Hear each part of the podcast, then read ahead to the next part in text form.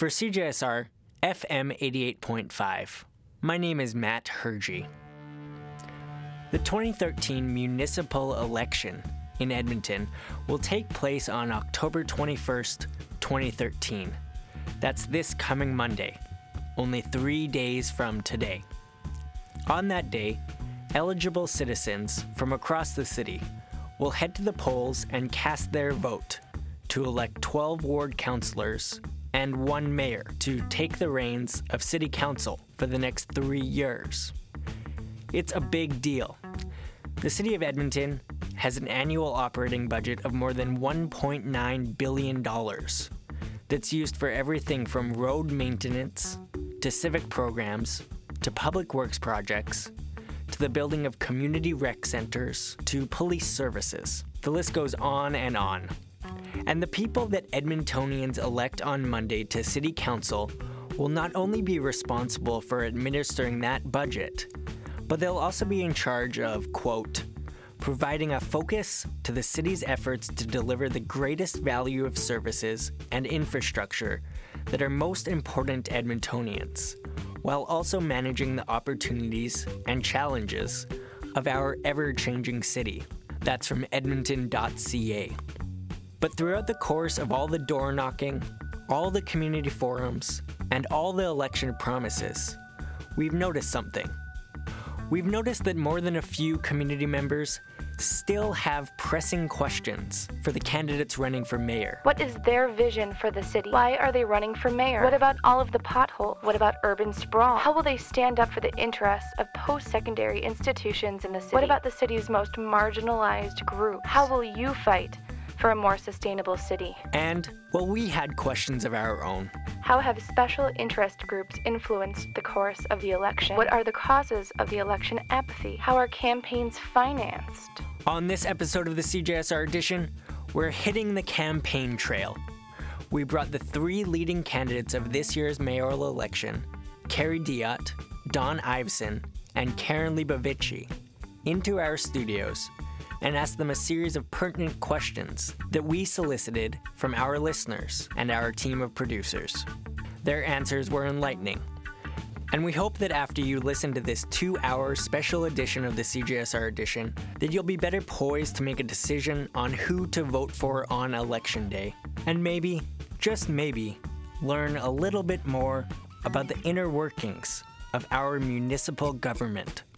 I should interrupt here and note that we attempted to contact the other three candidates to request an interview, but unfortunately didn't receive a response. Anyway, it's the CJSR edition. This week, we proudly present Edmonton Election 2013.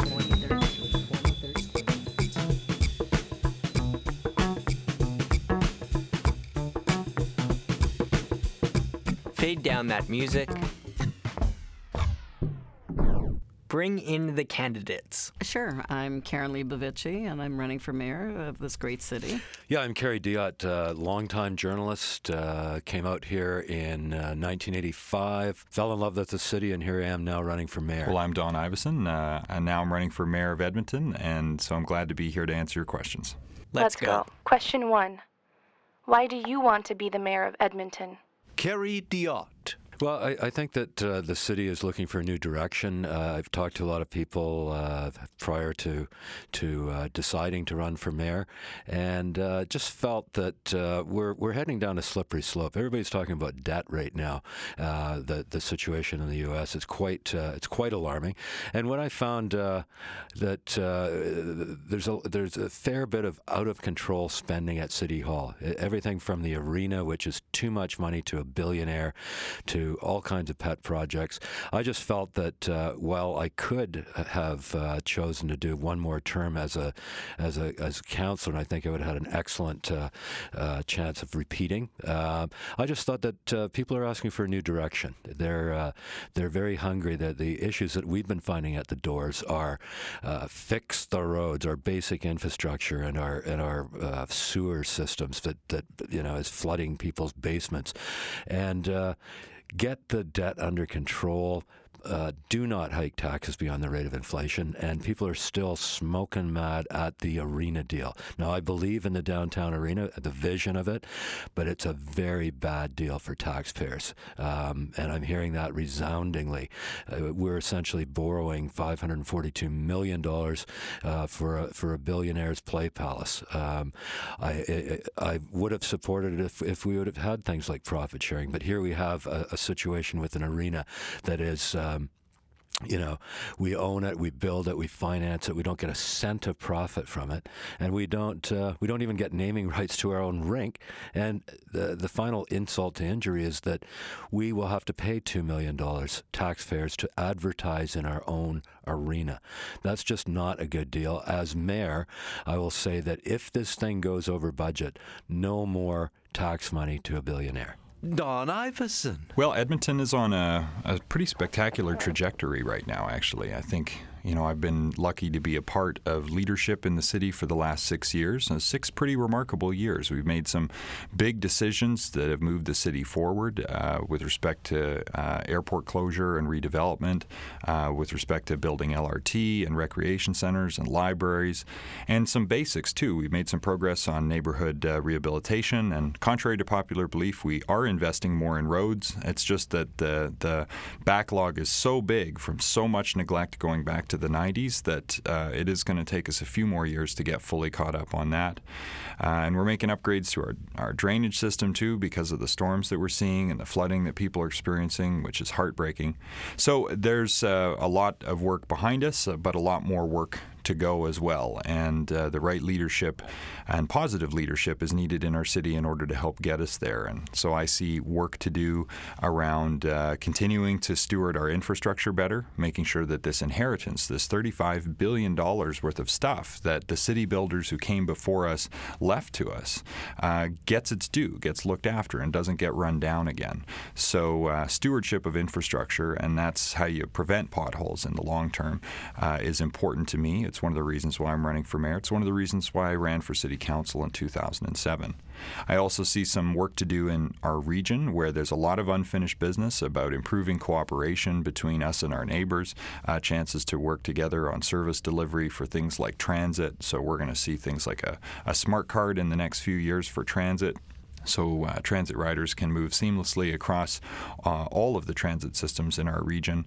But that's a that's just one example, one that I was involved in as chair of the regional transit committee, for example, of the kind of um, progress we can make when we uh, work together collaboratively and in a spirit of diplomacy in the region. That's my specialty, uh, and I think there's a lot more work to do in the region for us to be able to reach our potential, answer long-term questions about job growth and where that's going to happen, infrastructure growth and where that's that's going to go, uh, population growth and where that's going to go. And then once you've settled all of those things in the region, you can start to look at things like agricultural land preservation in, in the counties for the long term for food security. So there's a lot of work to do, whether it's infrastructure, the region, or you know a bunch of other things about housing choice um, and developing the airport lands properly, doing better at infill, uh, transportation transportation choice around uh, completing the LRT network within a reasonable period of time. Um, so there's a ton of work to do, and I, I see that uh, laid out ahead of the next council, and I feel I have an understanding of the issues and uh, passion for the city and uh, the skills to bring a council together and work with our colleagues at the region, work with our colleagues in Calgary, work and work with the province and the federal government to uh, to build the kind of Edmonton that we've all dreamed of of. Karen Leibovici. My motivation is I've uh, been working 12 years now on city council to get this the city to the point where it is now. We have a great entrepreneurship um, esprit de corps. We have uh, also uh, a momentum and an excitement that's really tangible and I felt that uh, it, that we need to keep that momentum going, and I didn't see that there were any others that were able to do the job. Uh, the job of mayor is a very complex job. The city of Edmonton is a three and a half billion dollar corporation, twelve thousand employees, and at the end of the day, if you don't have a council that's cohesive, uh, then our city will stall. We can't afford to let our city stall. We need to ensure that our city is um, is uh, seen as a place that's open for business, that is prosperous, that is welcoming, and that is a place that people want to come to live, work, play, um, and invest in when I uh, when I re- realized when I knew that the mayor was stepping down and there was a 50% turnover on council, uh, I um, believe that um, my skills in bringing people together is going to be key to ensuring that our city keeps moving forward. Question two What is your vision for the city? Don Iveson. I would like to see in nine years, you know, a region that's working together a lot more closely, a lot more meaningful collaboration on things like economic development, uh, waste management in the region, joint delivery of more transit service. Uh, so I'd like to see that regional collaboration happening much more fully. I'd like to see a thriving downtown with an arena that we built on time and on budget, and uh, that is not just bringing people downtown for sports, but is and concerts, but is attracting businesses to locate downtown so that there are more jobs downtown, which supports demand for uh, residential development downtown and in the uh, older parts of the city. And uh, so I'd like to see that booming downtown alive and well, uh, and and that by that point everyone looks back and says, okay, the arena deal wasn't perfect, but it was good for the city, and we've got a return on investment here with a thriving downtown. And I'd like to see it all tied together with uh, an LRT system that you know, nine years from now, I'd like to see us uh, running the train from Millwoods to downtown, and that we're, you know, in construction uh, to get it out to um, to West Edmonton Mall, and in construction to extend it north from um, from the airport redevelopment site up into the northwestern part of Edmonton. And I'd like to know that we have uh, plans in place and the support from the province and the federal government to complete the entire LRT network uh, by 2030. Um, so those are a few of the things that I'd like to see. But uh, well, I guess one other thing I'd like to add is is that I'd like to see that we've made uh, considerably more progress on the 10-year plan to end homelessness, and that we have also begun to make uh, meaningful, measurable progress on reducing poverty in Edmonton uh, because there are still uh, too many people, and disproportionately, they are Aboriginal Edmontonians and uh, immigrant and refugee Edmontonians who do not get to participate as fully in this in the prosperity of living in Edmonton as the dominant culture does. And I would like to see uh, all Edmontonians included in the prosperity and success of the city. And so I've talked about um, elevating some of our existing poverty work to a mayor's task force on poverty elimination within a generation. And so it won't be the work won't be done by then, but it will be well underway with the support um, of the provincial uh, government, especially uh, in making that happen. Kerry Diotte. Very good question. I'm, I'm asked that a lot. My my vision for the city of Edmonton is to make everyday life better for Edmontonians, and I'm getting basically the the uh, the the uh, we've done a lot of door knocking, my team, and uh, the the message at the doors is exactly that. It's it's all about the debt. It's about taxation. It's about the arena, and it's about fixing our core infrastructure and making life better. For instance, um, the the roads are disastrous in this city, and that's so. My my vision is the vision of many Edmontonians. My opponents have different visions. Uh, the, my female opponent, who's a city councillor, has uh, wants to continue the uh, along the ways of uh, the current mayor Stephen Mandel and continue spending and debt. Um, my uh, my main uh, male opponent is he has a vision for a greener city. He has a, a vision for more more debt and, and taxes. And I, I, I've I bristle a little bit when when there's no price tag attached to it. It's very nice to talk about um, more of this and more of that, but somebody's got to p- pay the piper. And you know, uh, as uh, students are probably. Uh, one of the people who know most about debt and the, and the fears of debt, and I think that that is uh, that is such an issue for everybody because it's it's students who are going to be, who are going to pay off uh, be stuck with paying off this debt as we continue to rack it up. Well, then let's talk about debt and finances in general because I feel like that's a point where you have differentiated yourself from your opponents on the fiscal spending front.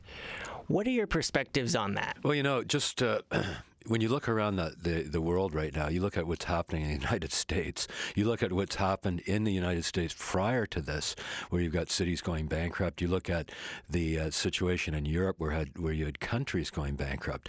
It's, it's uh, top of mind for many people. And I am not saying, for instance, that the city's debt is, uh, is uh, equates to Detroit's debt because we know Detroit went bankrupt. But uh, we, we came up with a little slogan that uh, somebody from the U of A actually gave us. They said, try this slogan on Diotte or Detroit. And we kind of chuckled at it and said, well, we've already got slogans. But you know, that's a good talking point. Let's get people talking about the debt because a lot of people didn't realize that the debt has gone from $400 million uh, about 10 years ago to uh, fast approaching $3 billion. Uh, you compare that with the city of Toronto, that is, uh, the city proper has about 2.8 million residents. Their debt is only 3.7 billion, which is high enough. Well, uh, then what trajectory should we be taking in balancing spending with uh, taxes? That's a good question. I'm, I'm, asked that frequently. What we've got to figure out is what is a want and what is a need. And right now, obviously the needs are some of those fixing up our foundations and making sure that we don't plunge into debt to the point where we uh, we don't have money for other good social programs. Uh, it's it's it's a wake up call, and uh, we have to go through a long list. We've got about four billion dollars worth of projects that are in the hopper. People are, you know, everything from rec centers to buying more parkland to various projects. And as mayor, I'll have to sit down with the new city council and say, okay, what what can we do to now? What does it want? What does it need? And because we certainly know that the citizens' uh, vision of of uh, needs are those core services that we've got to get right, and also the uh, holding the line on taxes, the rate of inflation. You, uh, I've had I've had people crying at the door saying, "Please, if you can do anything, could you please hold it down?" I don't get a five percent wage hike every year. Um, again, as students, you, you know the uh, the kind of uh, the crippling nature of debt. And uh, that's what I say. As mayor, we hold our tax hikes to no more than the rate of inflation, which is about 2% right now, because that's what people, I mean, people are not getting 5% hikes in their income. Before I move on, I, I want to try to nail that down. What, in your opinion, is a want that we want right now that uh, we can't afford? Well, it is a, quite a long list. I'll, I'll, use one example right there. You look at rec centers. Um, we used to, 10 years ago, before uh, this current regime took over, we would go and uh, go to uh, charitable groups and partner with them, whether it's the YMCA or the Kinsmen. And we built the uh, the, or I wasn't on council at the time, but the council of the day built the uh, the downtown Wheaton uh, YMCA for a, a, total investment of about four million dollars. And then somewhere along the line, 2003, 2004, they got it in their heads that well, let's just go it alone. So uh, the first estimate on, on going it alone with the rec center was Terwilliger Rec Center. The first cost came in at about 50 million dollars, and everybody was shocked. Oh my goodness, fifty million! That's a lot of money. Now we know that that wound up being almost 170 million dollars, and uh, we cannot. That is, that is something that uh, other neighborhoods now want. We have to partner with. We have to get back to partnering with with charitable organizations. You look at right here at the U of A with the uh, the Go Center, with a, world class uh, uh, basketball basketball facility and volleyball and gymnastics, and that was a four way partnership between the university, the city, the province, and, and you know it it is working out well. We've got a lot of bang for the buck for just over forty million dollars. So we've got to we've got to work together to to cover those kinds of costs.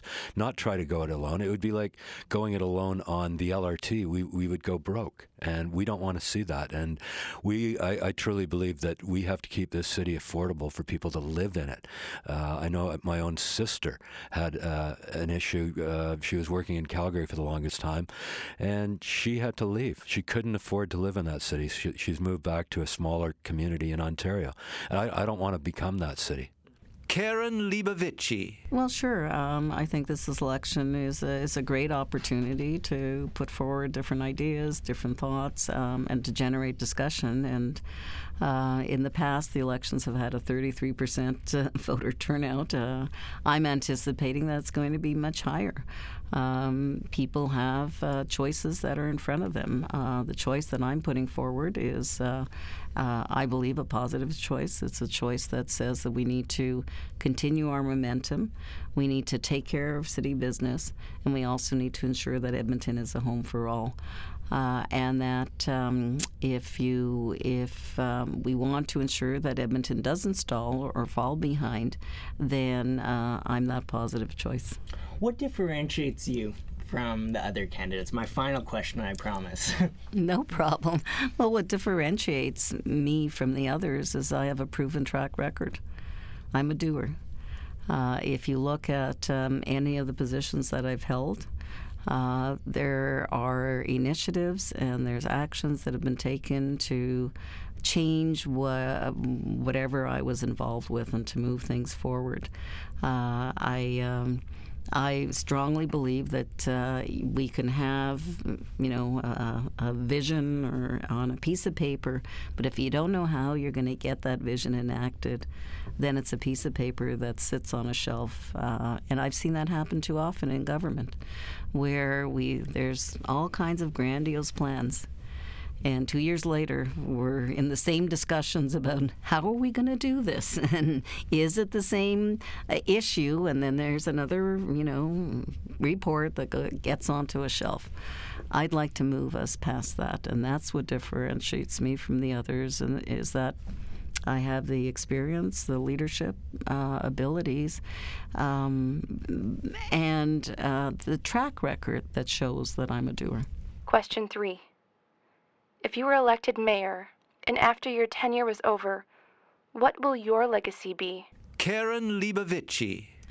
My legacy, I hope, is that we're finally recognized as the capital city of this province, that we are world renowned for the um, the fabulous um, work that goes on in the city, uh, and that we uh, also get the credit for all of the fabulous um, things that happen in this city. There are many times when you look at the Fringe Festival, for instance, we were the first to start. Uh, and um, right now, nobody knows that we were the first to start or that we've got the best Fringe Festival ever. Uh, and also, I'd like to um, uh, to to have um, the recognition that Edmonton has remained a welcoming place. I call it that Edmonton is a home for all. We've spent a lot of time on our physical infrastructure. I believe that in the next um, eight years, two terms, that what we need to do is focus more on our social infrastructure. Uh, recently, I put out an announcement uh, about uh, establishing a mayor's initiative on diversity and inclusion because I felt it was important that we look at what we can do with the city of Edmonton to welcome the many newcomers that we have and those that don't have the opportunities that many of us have had uh, in order to achieve our, our goals and our aspirations and our dreams. We're known, I believe, as a city of opportunity, a city of dreams. Uh, but we have to jealously guard that. And one of the ways I believe in doing that is by having this mayor's initiative. Why you talked about getting credit for who we are? Why do you feel like we don't get that credit? I think we've been um, very shy about uh, who uh, who we are and, and what makes Edmonton tick.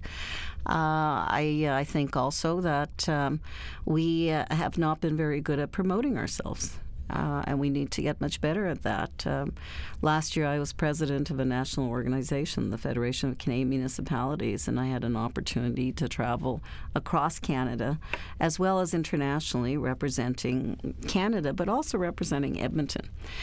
Uh, and when I said to people, you know, uh, this is where I'm from, I, would get the uh, the eyebrow raised and the, the quizzical look, and the question would be, so so you mean you're close to Toronto?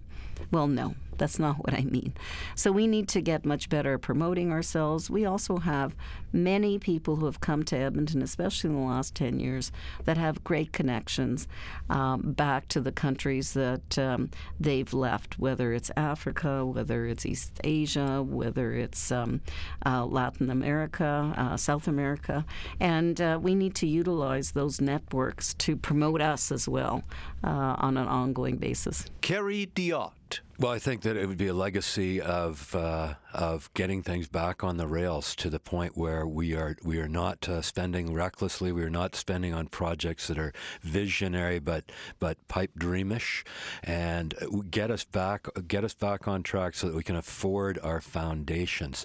We saw what happened uh, throughout the world. We see that what's happening now, and we have to be on solid ground. Of course, I want to grow the city, but we have to do it with an eye toward uh, toward the bottom line because uh, it, it does not work if we are becoming a city that's unaffordable. It's I want to make this city uh, uh, more solid on its on its foundations. You don't go out uh, and uh, buy a buy a house and uh, put in hardwood floor when your roof is leaking. And uh, y- you know, again, we uh, we are we have a pretty decent um, standard of living here, one of the, the best on the planet. I want to keep growing the city responsibly, and I, I want to keep students living in this city, as far as especially students who come here for their education. And in order to do that, we, we have to be we have to be mindful of the debt, and we have to make it affordable, and we we have to you know this is a great city. It really is. It, it kind of ticks me off a little bit when people say, "Oh, we've got to be world class." You know, damn it, we are world class. We've got world class education, world class culture, world class parks, world class medicine, and I, I want to keep that um, within everybody's uh, with every, everyone's reach. Don Iveson. I think what I would want to leave um, behind is an even stronger sense of confidence. I think that's Mayor Mandel's greatest legacy, actually, is that he's made it okay for Edmontonians to be confident about the future of our city. He has inspired us to want to reach further and for Edmonton to be a globally competitive city, uh, one that can attract and retain the best and brightest people, uh, that can compete for um, the kind of businesses that are going to grow in the 21st century, um, you know, the new kinds of businesses, the innovation that's going to come out of our post secondary institutions and out of um, uh, incubators like Startup Edmonton downtown. So I think that uh, he's he's inspired us to want to reach further, and I want to have reached further, and for Edmontonians to be fiercely proud of this place. And by the time my kids are are deciding where they're going to grow up, where they're going to raise their families, that they would never think twice about Edmonton as the place to do it. Uh, because by the time, you know, in 15 or 20 years, they look back, they say Edmonton is the best place to be. Question four if you were elected mayor, what is the first thing that you would do in office? Don Iveson. The first thing I would do in office is work very, very hard to build personal relationships with each one of the new city councilors, uh, and then to work on building a team dynamic among that uh, group of returning and new city councilors, because that's the most important leadership the mayor provides is to um, is to the council team, and so I think building those relationships right off the bat, and and that's that involves a lot of active listening to what people each felt was the basis of their election, the mandate that they bring, and understanding what their strengths are, and if they'll open up about them, also what their weaknesses are, and where they could use development, where they could use mentorship, uh, where maybe they could learn from another counselor or from a former counselor. You know, I, I want to build a really strong team that's going to make good long-term decisions for the city of Edmonton, and so the first order of business is to is to build those relationships and build that team. What's the second order of business then beyond the the team building of of the council? I think the the big priority uh, right after the election is to get through the budget, but um, and that's that's an important learning exercise for the new council and a chance to feel each other out. So I would say the budget, but I, th- I think if your question's a little broader than that, I think the top priority for the next mayor uh, should be, and it would be with me, is um, working on the regional file, as I was describing earlier, where we've got some of this unfinished business. We've got unlevel playing field in the region, and that needs to be leveled out so that we can um, so we can compete fairly, and so that we can make better long-term decisions as a region, and so that in coalition we can get the support that we need from the province and from Ottawa to support. Um, the whole Edmonton region's growth and prosperity because we're really stronger together. And we've been played off successfully against each other for a long, long time. And we need to move past that so that we can even have the same strength that Calgary has because Calgary is sort of one city unto itself for the most part. And, and they've been stronger because of that. So we need to find that strength so that we can hold our own. And then ideally, we got to build those relationships with Calgary too so that we can uh, really start to push a more urban agenda for uh, Alberta. What do you foresee are the biggest impediments to that uh, community building within the region? There's a lot of history in the region um, and a lot of strong personalities, but um, I have the credibility because I've worked with these folks and listened and understand the history and understand why some of the why some of the old grudges are there. And um, so, for example, you know, I talk about um, regional development cooperation, whereas one of my competitors talks about creating a regional development authority.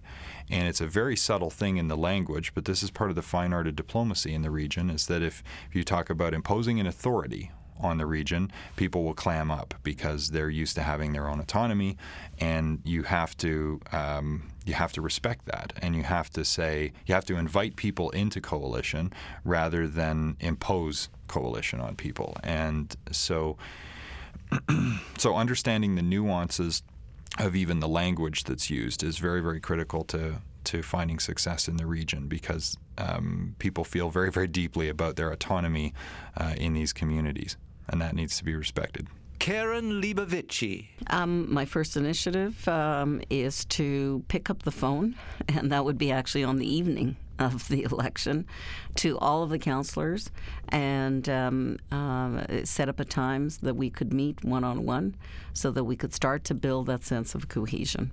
Uh, and and without that, it's going to be very difficult for council to move forward on a lot of the plans that we've approved, a lot of our ten-year strategies that we're halfway through, and um, ensuring that we remain uh, the an economic hub for the city of Edmonton, for the province as well.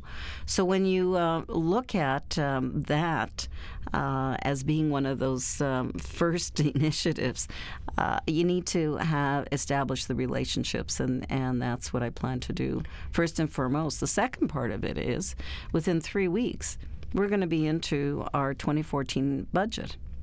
This is with brand new councillors. Some may never have set foot in council chambers. You're going to need to have a strong mayor that can uh, shepherd uh, everyone through what can be a very div- divisive discussion. Uh, and again, it's it's uh, working and, and mentoring in some cases some of those new councillors. Do you feel like you're uniquely placed to build that cohesion and to build the relationships with other councillors? And yes. why? Yes, I do. Uh, I have good relationships with uh, the six councillors that are, are, wanting to return to council, and I hope they do get elected. Uh, in my mind, they're, they're great councillors. Uh, and with some of the, the new councillors, I do know some, I don't know all of them, uh, but I have a track record of being able to do that most recently, if you look at uh, my being able to bring together a 75 member board, um, which was the board that I chaired at uh, FCM, the Federation of Canadian Municipalities, and that board was comprised of mayors and councillors and reeves and from across the country, we were able to come together in one voice uh, and, and have a unanimous resolution passed to put forward to the federal government. And it was really important to do that. And when you think of the fact that we had the largest municipality in the country sitting at the table, so Toronto, as well as some very, very small rural and uh, northern municipalities, that ability to bring consensus is uh, is very important. Kerry Diotte. Well, I would go back to what got me there, and it will be the uh, the attention to the people's vision and the people's vision and and uh, the people's uh, agenda. It, it, it, certainly is keeping things on track, not not making uh, not raising taxes so that it's unaffordable for people here, uh, making sure that projects go ahead uh, on time and on budget, making sure to represent them as the arena deal goes ahead, so that a billionaire does not get more tax money if it goes over budget. Those sorts of things. I represent the people. I listen. I think for the longest time, people have uh, one of the reasons that they don't vote and so many stay home is that they don't feel heard. Whether you go back to the airport debate, whether you whether you go to the arena debate, people people are upset that they don't seem to have a voice. They're upset that a lot of these decisions have been made behind closed doors, in camera, where they don't have a choice. And you know, this city has a long history of and and I like that. That's that's kind of something that started in California, where you really have a, a, a personal say in big decisions. We've we've had those decisions in the past.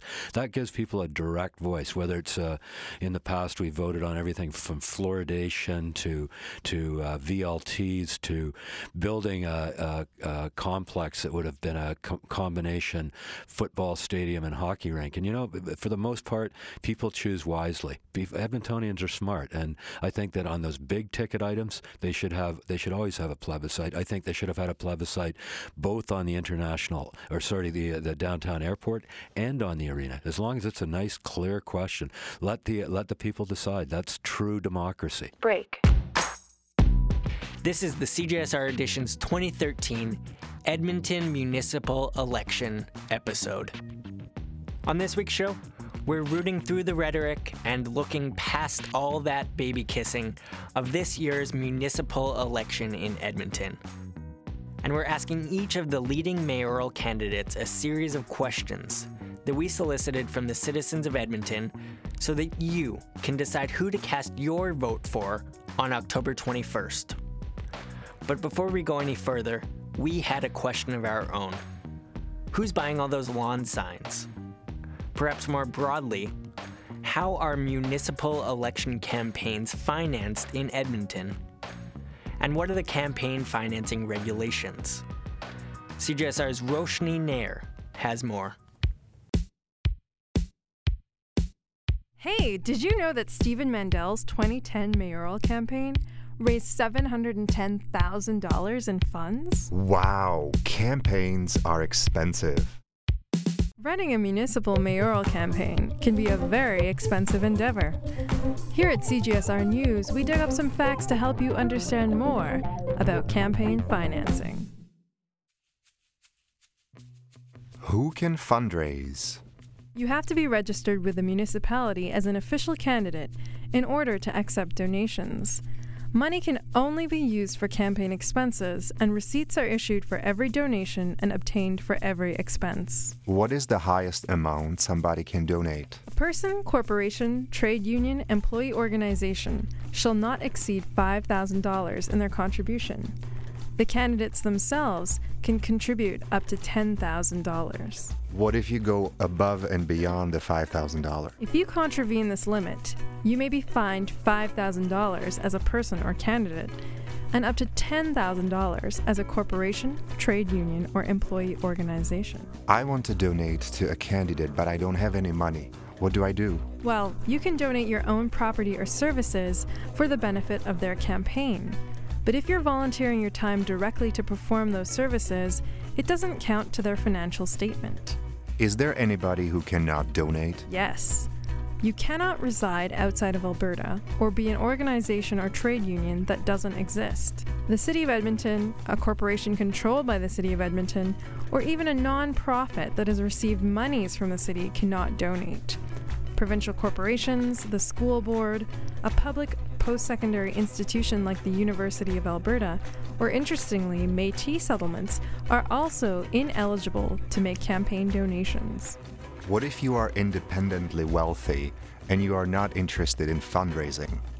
You can run on your own money, but only up to $10,000. And if this is the only money you're running on, you don't even have to disclose the amount of money you paid or list your campaign expenses. You tell the city that you've self funded and you cannot accept a single campaign contribution from anyone else. What happens if you are super popular, get a ton of donations, and have a surplus after the election? Two things. You give the surplus to the municipality, and they hold it in trust for you until the next election. If you file nomination papers for the next general election, you can use these surplus funds. If you decide not to run in the next election, these surplus funds get donated to a registered Albertan charity. And what happens if you spend too much money and uh, you are running a deficit? Basically, you have to eliminate it by getting more donations and then redisclose your new financial statement. So candidates don't overspend. What do you have to disclose? For donations over $100, you need to provide the donator's name and address. For all donations under $100, you add it up and provide the aggregate sum. You need to disclose if you have a surplus from a previous campaign and if you're providing your own out of pocket donations. You also need to provide a list of revenue and expenses. And where did you get all this information? It's part of the Local Authorities Election Act. You can find it online on alberta.ca or contact Elections Edmonton at 780 442 VOTE. 780 442 8683. Return. Question 5. Let's talk about growth. As the city continues to grow, different communities within Edmonton are developing their own unique characteristics, and the citizens of those unique communities have disparate needs. Do you perceive this as a challenge? What trajectory will this take in the future? Kerry Diotte. Well, I guess the, the, maybe the, the bigger question is people raise the issue of sprawl. Um, that's something that's come up in this in this campaign. I certainly don't think that uh, our problems with sprawl uh, compared to some places in the U.S. where land is so cheap it just goes on and on and on, like Phoenix, for instance. However, I'm uh, I'm not a big fan of the, uh, the the the idea that we should just simply gobble up land all over because my two opponents are very much in favor of annexation, and yet they will they will say, but uh, there's no there's no problem with sprawl. Um, you know, you can't have it both ways. I don't see that we should be ticking off our neighbors and, and stealing their land when we have enough land right now. When when you know there's there's going to be there's inevitably cities grow and inevitably we have certain annexation when it's needed. But right now we have more than enough land to service the needs of Edmontonians and and taking over big hunks of it at the, at a whim or I, I say we've, we've got to get back to the table with some of our partners and and say okay look what really makes sense here should we take is does any of it make sense should we leave it with you um, should we take a little bit and we've got to have that conversation you, bottom line you've got to get along with your neighbors correct me if I'm wrong, annexation is a debate around revenue generation, is it not? It's some of that. Um, I'm not convinced. For instance, I've, I've met with some of our, our regional partners, and I'm not convinced from some of the figures they show that that grabbing up a bunch of their land is going to result in any big tax benefit. Don't forget when we when we do go down that road, we have to start supplying the police stations, the fire stations, the uh, all of those facilities, and then people are they you know it's it's very very expensive, and uh, I think, but at the same time, we've got to have choice. We've got to the new neighborhoods that have been developed within the Edmonton's boundaries now are much more intense. They have the mixed use housing, they've got apartments, they've got condos, they've got row houses. It's not the 70s anymore where it's uh, you've got your 150 foot lot and a and a yard so big that your kid's going to cry because he's never going to get finished cutting your lawn. So we are doing it in a better way. But I, I do get back to the fact that how much do we need? You know, it's. Um, I, th- I, think we're good right now. When our population swells much more, then we'll have that that conversation. Well, what about our inner cities then? What do you? How do you approach uh, sol- a solution to uh, relieving the ghettoization of our inner cities, specifically the Edmonton East End? Yeah, well, that's that's an investment for sure. It certainly is. We've got to. One of the things that City Council has done, which I agree with, is that for some of the inner city, we've agreed that uh, there will not be any more social uh, housing or agencies put there because they've got their fair share, more than their fair share. So we have to we have to start looking at at making our uh, figuring out ways to to get infill in into our mature neighborhoods because that makes sense socially and fiscally. We've already got the infrastructure there. Now, am I in favor of of some kind of um, uh, straight out, out and out handouts to, to developers on that? I don't think so. But there's got to be a, a way to put incentives in there. Maybe some kind of a tax holiday where if you if you will do a, a house and uh, and uh, you know you'll renew in a neighborhood, you'll get some kind of a tax break. I, I would be open to, to discussing that and throughout any any part of the city in, in many ways. It, uh, it it makes sense that if you've got the infrastructure, we should uh, we should have development where the infrastructure already is. Karen Leibovici. A- And again, I, I believe that a lot of that is related to balance and how do we balance what the um, expectations are and uh, what the realities are. Communities and neighborhoods do have their own characters um, that have developed over time. Uh, and so if you look at the character of a Glenora, uh, versus an Oliver versus um, Belgravia, for instance, they all have their own distinct character if you look at some of the newer neighborhoods, they're still developing their character. Uh, and um, at, at the base of it all, though, is, I believe, a, a fundamental uh, principle that seems to be a thread throughout of throughout um, Edmonton and, and in talking to Edmontonians, and that's we're a welcoming city.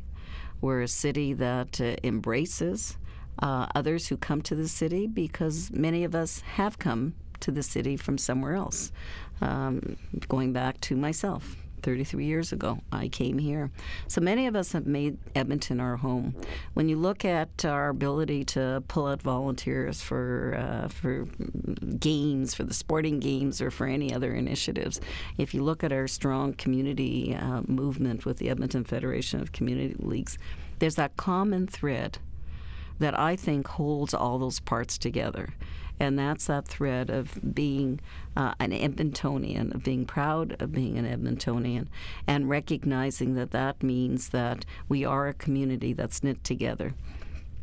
So, yes, I think there'll be different characters within neighborhoods and also within some of our newcomer communities. Uh, but at fundamental base of it is um, is that Edmonton um, is a is a place that people feel comfortable in. Um, we don't have those cliques um, uh, that um, other cities have. So it's very easy for someone to come to the city and become involved in different organizations and different groups, uh, um, whatever they, they want to do.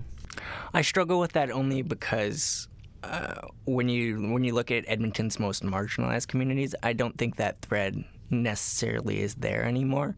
And you sort of look at the ghettoization of Edmonton's downtown east side. And, that's an area that we need to focus on, and that's why I talked about our social infrastructure. Uh, we're not perfect. We're far from perfect. Uh, when I um, was the mayor's designate on the Homeless Commission, as well as when I was the um, the council lead on the Affordable Housing Initiative, one of the principles that was embedded in those two in- initiatives was that we would not be housing everyone who was disadvantaged in one spot. That we needed to ensure that people were able to be um, find housing throughout the city.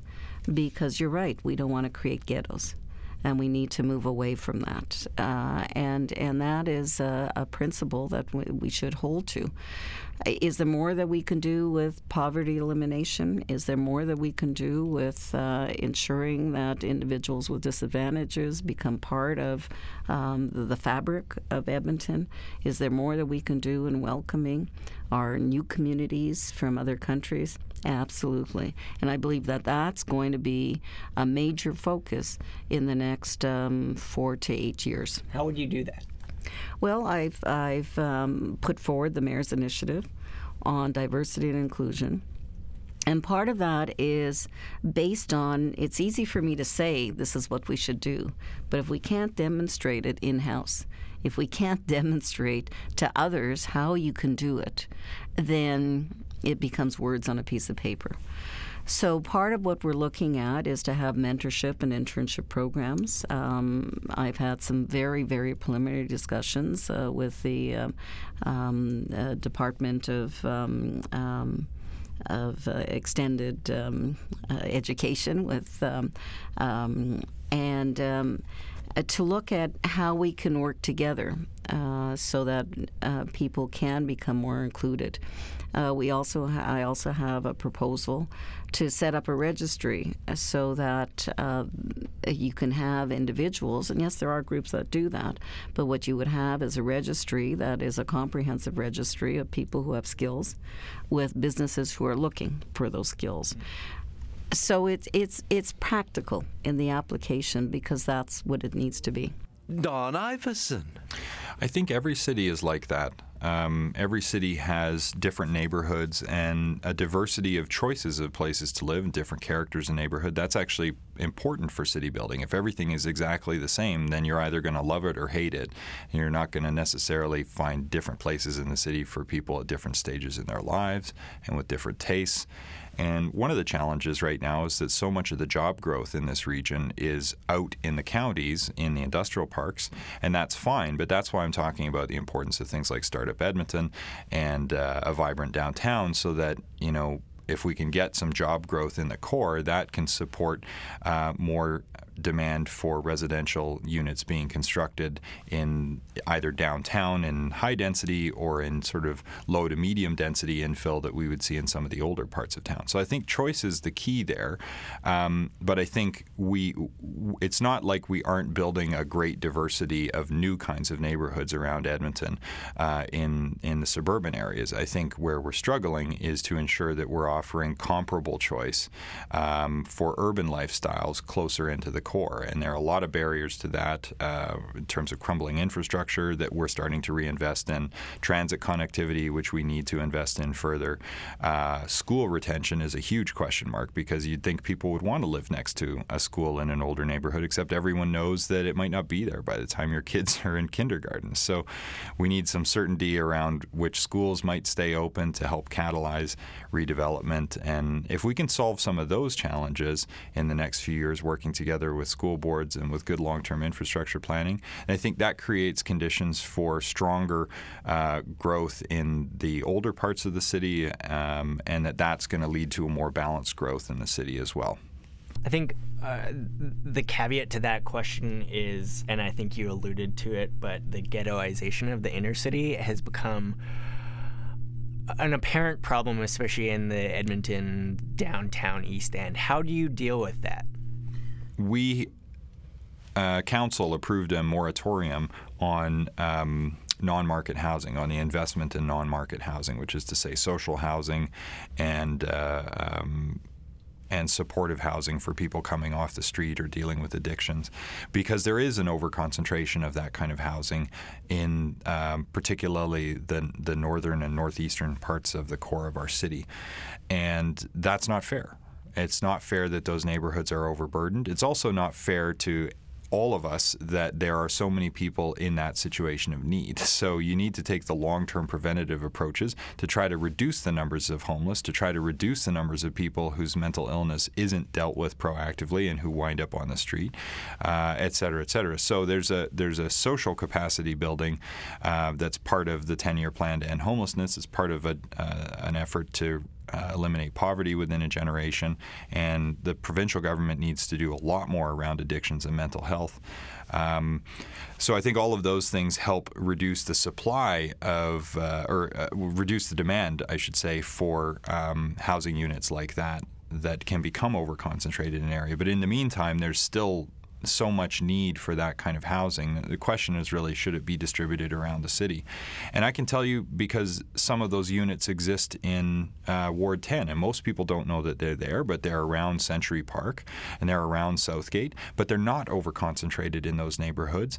And um, because they aren't, you know, most people don't realize they're there, and it doesn't cause any challenges for anybody. It's it's a healthy place for people coming off the street to, to live and be because it's away from some of the street life influences that are that uh, and where predators may prey on them, uh, drug peddlers and others.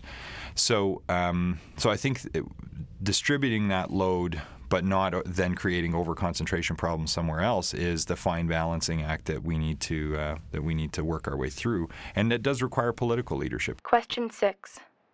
There is a stereotype of Edmonton being a city where young people come to receive a post secondary education, but then, with very little to keep them here after the fact, they leave the city for opportunities elsewhere. How, as mayor, would you encourage young professionals to stay in the city? What is your plan to engage with young people? Karen Leibovici. I have to uh, give you just a little story. When my husband and I first came to, to Edmonton, we came from Montreal um, where you have a 24 7 almost nightlife. and we came, and I remember going downtown uh, Saturday night, and I don't know, maybe it was 9.30 or 10 o'clock at night. We couldn't find a restaurant that was open. yeah. Uh, so we kind of wondered, well, you know, um, is that really what Edmonton is, is about? Edmonton is becoming more vibrant in its downtown, uh, but there's a long way to go. And that's one of the reasons that I did support the Arena and Entertainment District. Um, the closing of our municipal airport is also going to pre- provide the um, the population that's needed close to the downtown to reinvigorate the downtown. You need to have people in your downtown in order for the businesses to be there, the, the retail, the restaurants, um, all those uh, fabulous um, kinds of venues that we want um, nightclubs, and so uh, and so those are the ways that we're going to move forward in attracting people. We have a good quality of life here. We have a, also first um, class education, uh, first um, first class health care, which brings people to us, and our cost of living is affordable. I've been meeting more and more people who are coming uh, from Toronto, from Vancouver, uh, from Montreal, um, because they can't afford to live there. And the jobs are here. Uh, and there's nothing right now that we're missing other than we can, I think, crank up our downtown uh, much more. Uh, and that will come with time. Kerry Diotte. Well, you know, I'm not convinced that that's happening. I'm not convinced of the brain drain. I, I think that you're always going to have some people who will have stars in their eyes for, for going elsewhere. If uh, if you are suddenly offered a job tomorrow at a radio station in New York City, you might you might head there. I mean, of course, but I think overall more people are staying here. They're coming because this is the hottest economy in the country, and this is where you you really can make uh, a, a, great place to live and and make uh, better money and have a better lifestyle than anywhere. You're, I, that's why people are pouring in here, and I'm, I'm just simply not convinced that uh, there's a huge problem with them saying no, it's not good enough. Let's go somewhere else. Don Iveson the folks who graduate from our colleges and universities are one of our most precious resources. And some of them are going to go out into the world, and we want them to be great ambassadors of a city that they're really proud of having either lived in or been, you know, even born in. Um, and so we need everybody's experience at post secondary to be positive, not just at their university, but that they feel welcomed by the city. And that's one of the other um, agendas within the City of Learners thinking is that, you know, we need to celebrate this, right?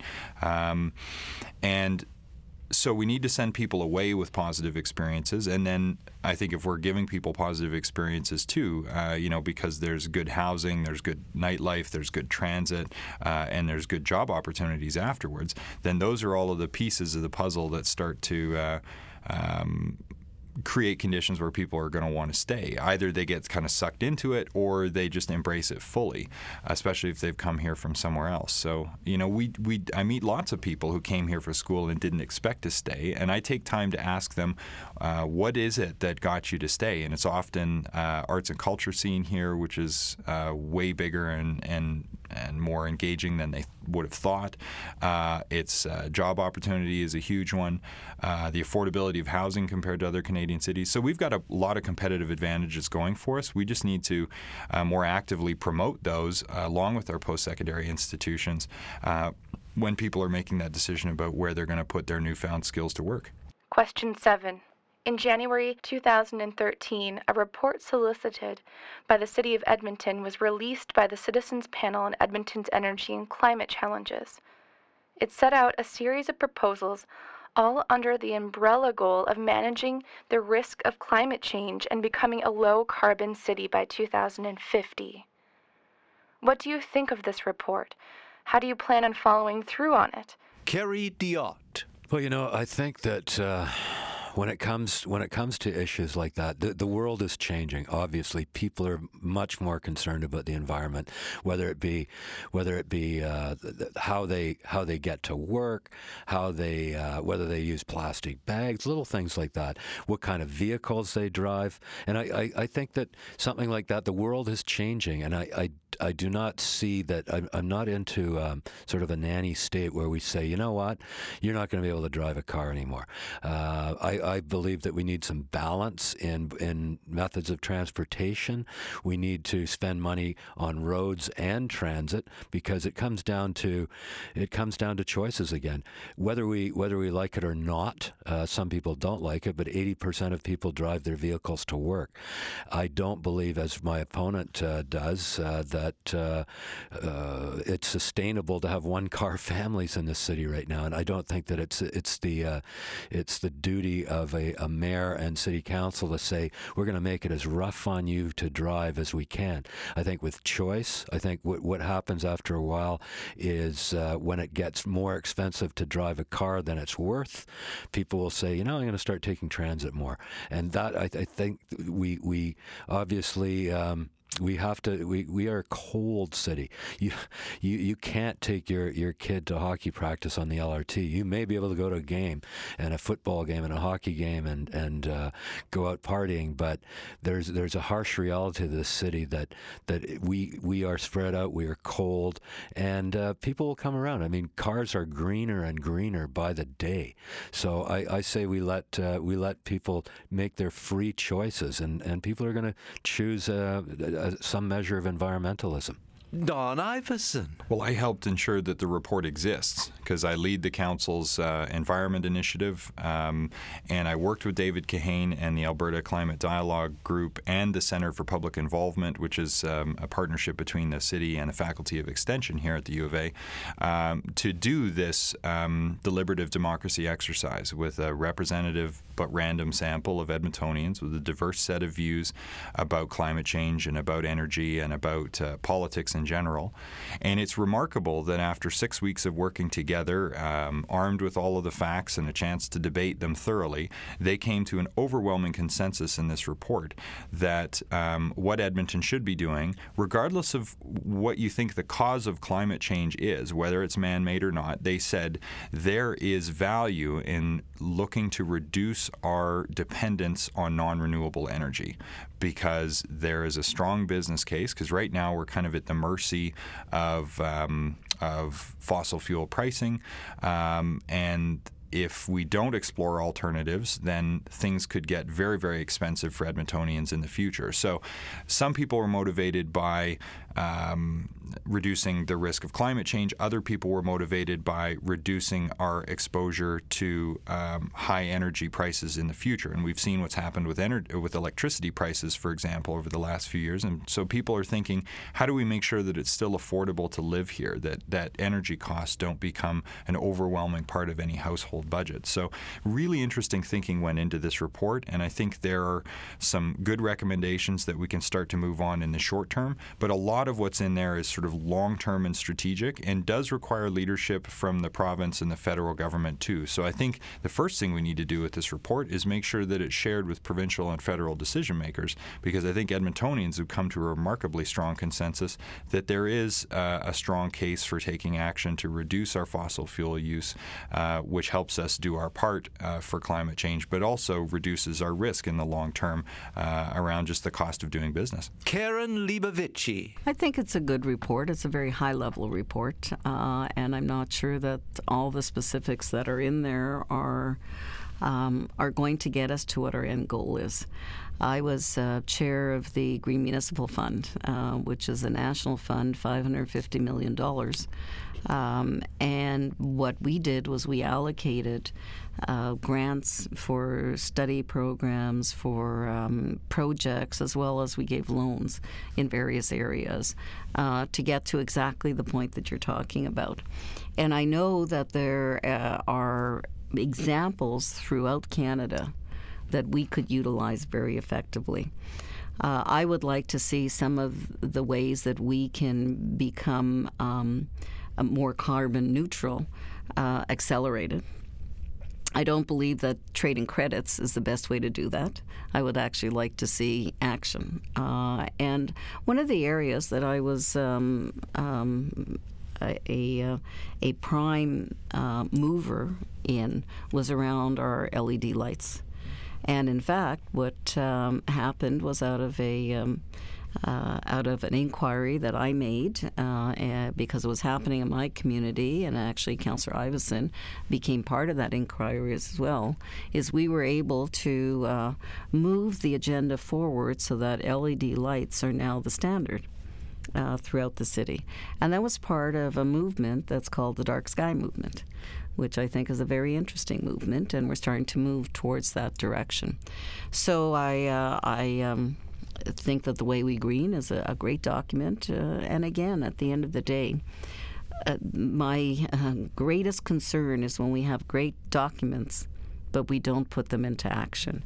And I'm more action oriented, uh, and I would like to see us uh, move quicker on some of the uh, the areas where we can be very effective if you could identify a couple in particular that you would want to move on. Well, I think one is in terms of our own energy efficiency and ensuring that we as a city uh, are um, are walking the talk. It's fine to say that we want to become uh, more green. But at the end of the day, if we're not turning off lights in our own buildings, then you know that's an obvious example. Another is with regards to transit. We had to push very, very hard, and it was the mayor who pushed very, very hard in order to um, have some um, um, gas-powered vehicles. Um, and I think we can look at the the electric as well. Um, another area I think we can look at, and I'm not even sure if it's in the report, uh, I can't remember honestly, uh, is because it was a very thick report, is around electric chargers. Uh, for uh, for the electric cars, uh, Quebec actually has put forward an initiative, the province of Quebec, um, that they will work with the municipalities to develop that. I know a small municipality like Summerside PEI has uh, electric chargers um, for the cars. So those are the kinds of initiatives that we can work in conjunction, especially the last one with EPCOR, and start to put it into place. What about urban sprawl? Because that's something that has come up time and time again over the course of this election, and it's something that separates some of the candidates. I'm curious what your thoughts would be. Sure. Uh, and my thoughts are it's about balance. We have more than 20,000 people a year moving into Edmonton. Some do move out, but more than 20,000 a year. Uh, and next year, actually, we're projected to be much more than that.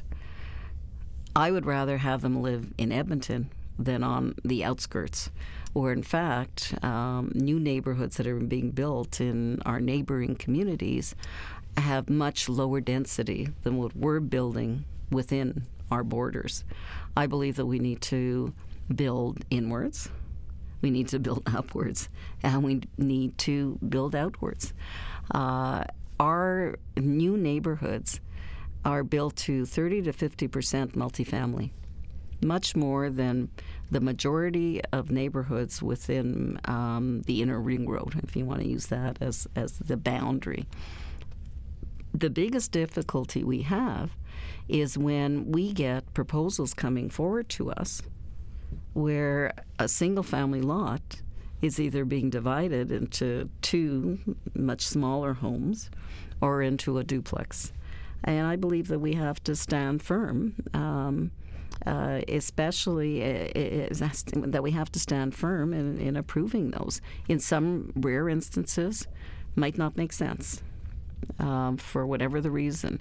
But in the majority of cases, um, if people, if we want to encourage infill, then that's where the infill is going to occur. The other part of the, just going back to the arena and entertainment district, is we have a lot of empty parking lots. Uh, and those parking lots will be built on, and so that'll help also with infill within the downtown area. And of course, Blatchford, where uh, all of that is zoned as, will be zoned as multifamily. Break.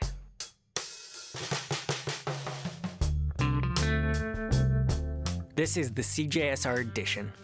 The candidates are the people whose smiling faces you'll see on lawn signs during the election. But they aren't the only ones grappling to have a voice in who you vote for.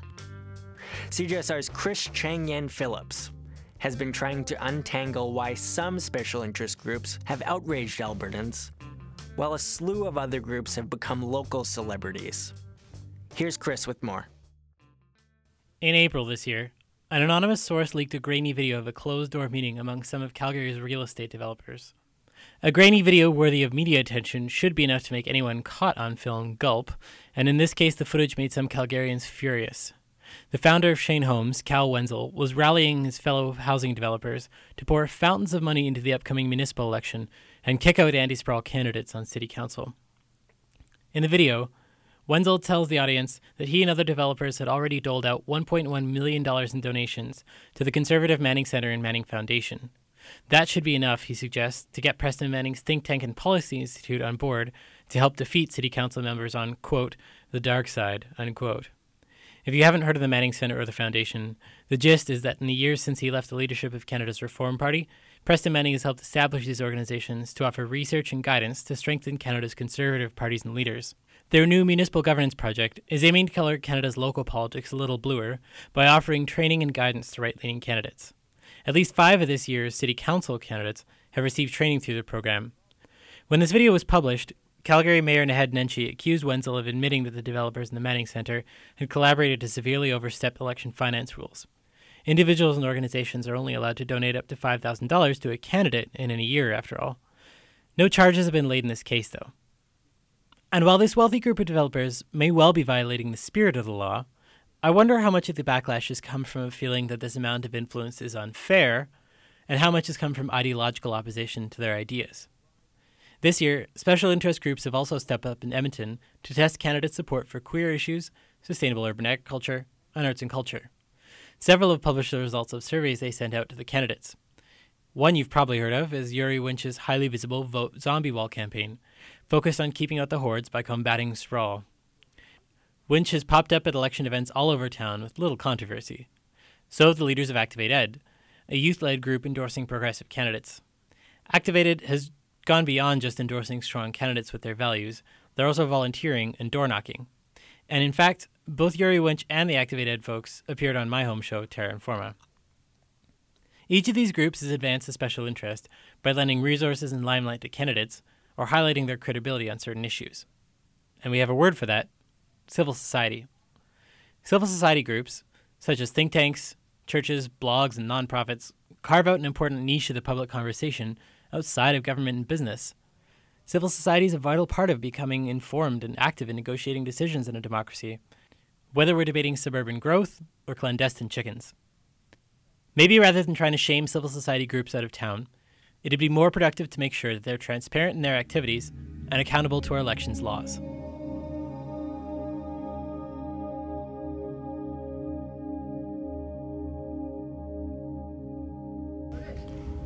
This is the CJSR edition. Stay tuned.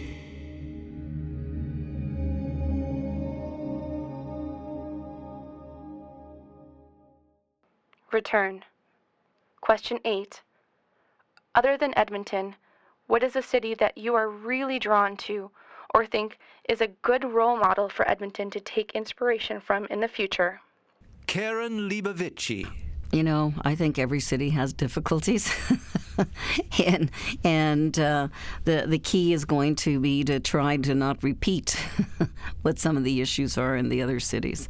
Uh, but uh, you know, if you look at um, Montreal, uh, Toronto, um, Ottawa, there's difficulties, and yes, those were um, forced amalgamations, but the model I'm not sure works there.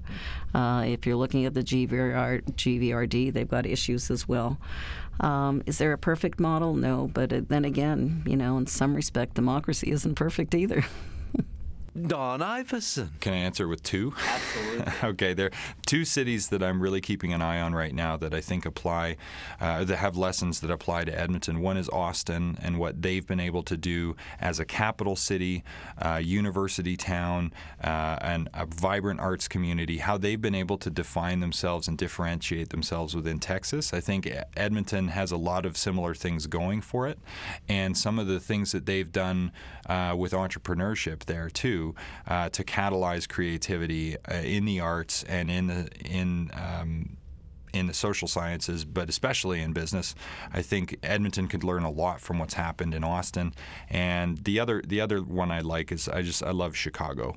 It has um, it it has figured out how to be that kind of globally competitive city without losing touch with its um, humility. So it's it's not a place that takes itself too too seriously. People there are really really friendly, even though to walk the streets of their downtown with some of the towering and amazing architecture that they have there, you have the sense that this is a, this really is a world city. Um, but it's still incredibly friendly, incredibly affordable, and the food there is fantastic. It's so a I- cool city. yeah, I really like Chicago. Kerry Diotte. Well, you know, Edmonton is uh, is quite unique in its way. I've I uh, went to university in Ottawa. Obviously, that city has the advantage of being the nation's capital. It's it's well well funded. Um, it's it's it's similar in ways to Edmonton though, because it's a seat of government. It's got beautiful parkland. It's got a great cultural scene. It's got better transit, may I say, because it went with busways instead of LRT. And I took it as a as a kid back in the in the 80s, and I was amazed at how quickly I could get from far flung places to uh, places I wanted to get to. Um, I uh, you know it's uh, Edmonton is is the best city that uh, that I've lived in, but uh, Ottawa Ottawa has some similarities in, in those things. Question 9. What do you think Stephen Mandel's greatest initiatives were? Where did he fail? Kerry Diotte. Well, you know, I guess that's uh, that's definitely going to be uh, up to the, I guess, uh, the the legacy to see what, what happens with it. I uh, I do feel that uh, people. Um, People like the building. There was we we've done a lot of building. I I will say that uh, we've uh, we spent a lot of money. Not me, all of it, for the last three years. But the the the uh, getting the LRT to Century Park was important.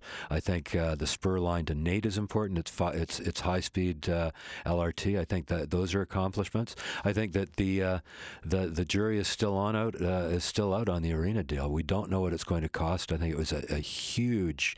It- we're taking out a big big loan to help out a billionaire. I think the jury's out on that one. Um, and I know that as mayor, I think people are really thirsting for somebody who's listening, and I, I am listening to people. Karen Leibovici. I, I believe uh, his greatest initiatives was in his ability to include council and to um, delegate out some of uh, what the mayor m- might have tried to do to councillors. Uh, So, for instance, uh, as I said a little bit earlier, the Affordable Housing Initiative, the Homeless Commission, uh, Transforming Edmonton was one of the ones that I was involved with. The uh, uh, the uh, Circumpolar Initiative, the North and Circumpolar Initiative, uh, and and that also allowed us to work together as councillors, because sometimes we were a single lead, and other times there were two or three of us that were involved. So I I, uh, I really think that that's a model that um, has enabled us to move forward and has um, led to a lot of uh, the progress that we've made it as as a city.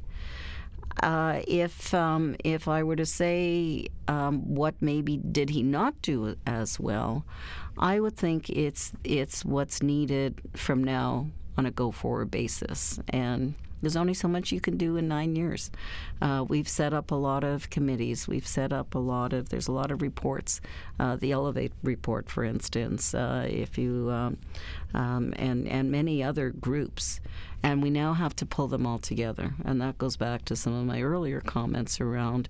Uh, we've we spent a lot of time in the physical infrastructure. We've set up some of the what we need on the social infrastructure side. We've now got to pull it all together, uh, and uh, and I think that that's I, there's only so much you can do in a term. A question from Twitter. What will you do as mayor to stand up for the rights of post secondary institutions in Edmonton? Don Iveson.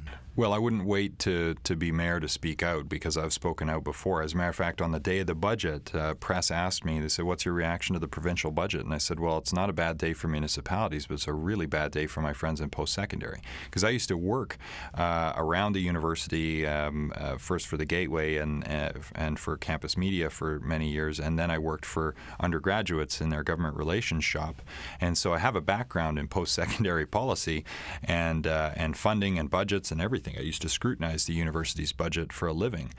And um, so I understand that there's always places you can trim in an organization this size, but uh, a 7% cut when they were expecting a 2% increase is uh, uh, catastrophically destabilizing to an organization like the University of Alberta. And it's a real travesty because this is a, a university, and, and all of our post secondaries were sort of rising relative to their peers in the country and in North America because the others had been cut uh, short sightedly as well. Um, because post secondary is where you get your brilliant labor force that's adaptable to the economy of the future, and it's where the innovation happens that's going to form the new companies and, and the new um, solutions to social problems. I mean, this is where the thinking and a lot of the innovation happens. And uh, or it's the capacity building structures to allow industry to do that uh, innovation as well. Either way, it's indispensable. And so the cuts, I think, were were terribly short sighted, and in particular, they're bad for Edmonton because post secondary is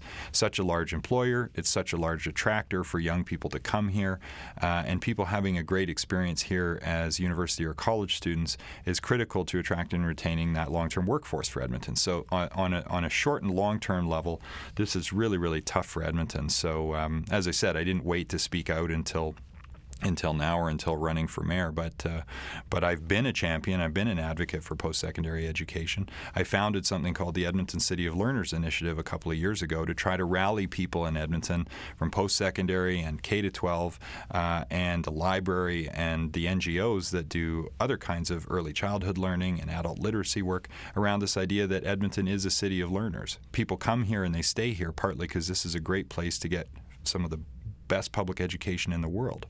And we need to stand up for that and we need to fight for that. And as mayor, I absolutely will keep doing that. How? Well, a lot of what the mayor has to do is speak out when something bad is happening. But there are some specific things uh, in in the case of the cutbacks. Um, so, and Mayor Mandel was outspoken in his State of the City address, and uh, I might have chosen slightly different words, but I think I felt the same way he did that that day, and I was incredibly proud of him for speaking out um, the way that he did and drawing attention to this issue. I think um, there are other things the city can do that are within our mandate. So, for example, uh, you know, I support continuing with the UPass on the one hand, which is one of the things the city does to make um, living in Edmonton more attractive and more affordable and more convenient for uh, post-secondary students from a number of institutions. And just last night, there was a forum uh, uh put on by a number of the student associations, and we talked a lot about student housing. And I think there are things the city can do uh, on surplus lands that we have, for example, at the airport redevelopment, to uh, support the building of more student housing, which will uh, where there you know supply is needed for student housing, and that will help the whole rental market because we badly need more rental housing in Edmonton, and student housing is rental housing. So. I think there are the things that the city can do directly besides advocacy in order to ensure that Edmonton uh, uh, is a great climate for learners and then I think uh, promoting Edmonton as a city of learners in a positive way, in when we are attracting um, and and recruiting people to come and work here, to to raise their families here, to build their businesses here. I think if that's something our community rallies around more strongly, then um, then over time the province is less likely to um, uh, to to take post secondary in Edmonton for granted. Karen Leibovici. I think there's lots more that we can do than we're doing right now as a city from eh, simple initiatives such as uh, being part of the, the welcoming of the students that come to the city of Edmonton. Uh, when you look at, I believe it's over 100,000, 120 or 30,000 students uh, in the post secondaries that are here in the city, we don't play much of a role in welcoming them. We also don't uh, work with our uh, the private sector, the Chamber of Commerce, to do something as simple as perhaps uh, putting forward um, a um, a coupon booklet that would allow uh, students to get discounts at various areas. I know that some stores do that, but to do it in a more um, a systematic way so that it's part of uh, a part of what we do to, as I said, welcome uh, the students that come to to the city. We also need to start to meet on a regular basis with the post secondaries, and we haven't done that. Uh, we've had individual meetings with the U of A, for instance, uh, individual meetings with MacEwan University, um, and uh, and also uh, with NAIT and, and Norquest. But to bring everyone together in a room and we can talk about what the aspirations are of each one of the post secondaries as well as the city of Edmonton, and to bring together perhaps uh, the EEDC, our Economic Development Authority, as well as um, the, the chamber, I think would be very powerful at the end of the day, what we need to do is to speak with one voice. And at the end of the day, um, Edmonton is renowned for um, its education system. And we can't let that slip through our fingers. Um, and I would be a strong advocate uh, to the provincial government uh, to make sure that um, um, our post secondaries are not harmed in uh, in what they, they do so well. What can be done to advocate for post secondary institutions on the provincial level, uh, the relationship between the mun- municipal level and the provincial? Well, and, and that's where I think having a coalition that comes together that uh, speaks with one voice. Um, when you have uh, a strong coalition, including the alumni, so it was good to see that in this report that um, the alumni were involved as well. Uh, it it, um, it, we can put forward a, a very credible case to the provincial government as to why it's so important to proactively support post secondaries. It's an economic driver. There's a return to the provincial treasuries. Um, we uh, are able to promote ourselves easier as well internationally. Uh, investment dollars flow into the city, research dollars flow into the city. Those are all positives. Uh, and uh, it, uh, it's difficult to, to understand why we would want to take away those positives.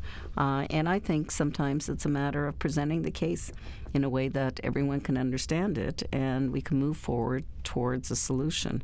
I'm very much an individual that uh, looks at what the issues are and then always drives towards a solution people make fun of the fact that uh, I get into the details. Well, part of getting into the details is so that we can develop the plan that would actually um, end up in the realization of, of uh, where we want to go.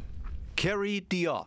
Well, I had a meeting recently with your president, and we went through some of these very, very key points. And we, this is the pillar of the community, this university.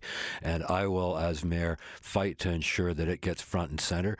I will fight to see that uh, the the the budget the budget cuts come back. I know the province is in, in rough times and they're taking a lot of heat over those cuts, and I think that they're going to come around.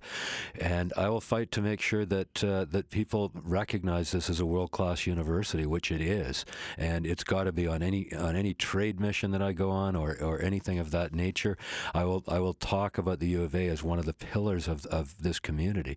Uh, we are so lucky to have it here, and it's and it's it's a it's a a giant thing that most cities only would, would crave to have but don't have it. Not Calgary, not many cities in in this uh, in this country. It's it's a shining light. It's a gem, and we've got to to uh, continue to promote it, fight for it, and partner with it, and partner and and, and keep some of these international students in Edmonton.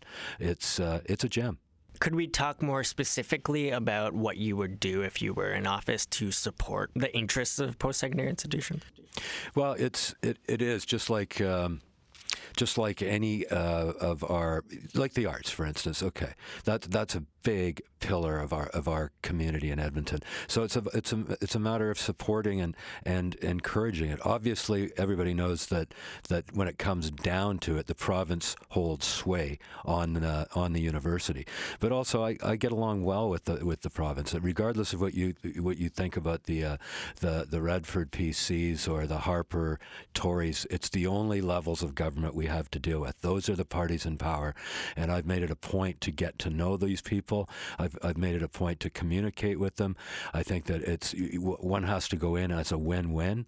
Uh, I know that in the past they felt quite uh, insulted by the current regime and, and by this by the city council. I don't think that you get more money or more cooperation from a government by insulting their officials. And I know for a fact that they're some of them are still ticked off at, at some drive-bys that have happened. I, I think that we have to work with them. I, I can guarantee you right now that the, the province is trying to figure out a way to get some of these these uh, uh, funding back to, to education. I would guarantee it because there is a lot of heat, and I know there's there's uh, anger from from the uh, the public. So we need to figure out a win-win and, and keep this this university uh, at the top of the heap. It's it is one of our biggest employers, if nothing else, as well as just a generator of ideas, and and it's it's it's an amazing place. Break.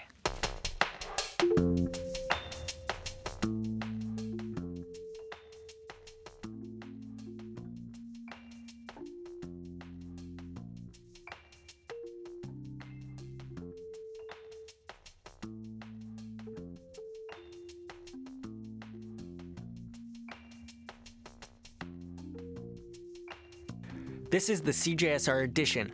My name is Matt Hergy.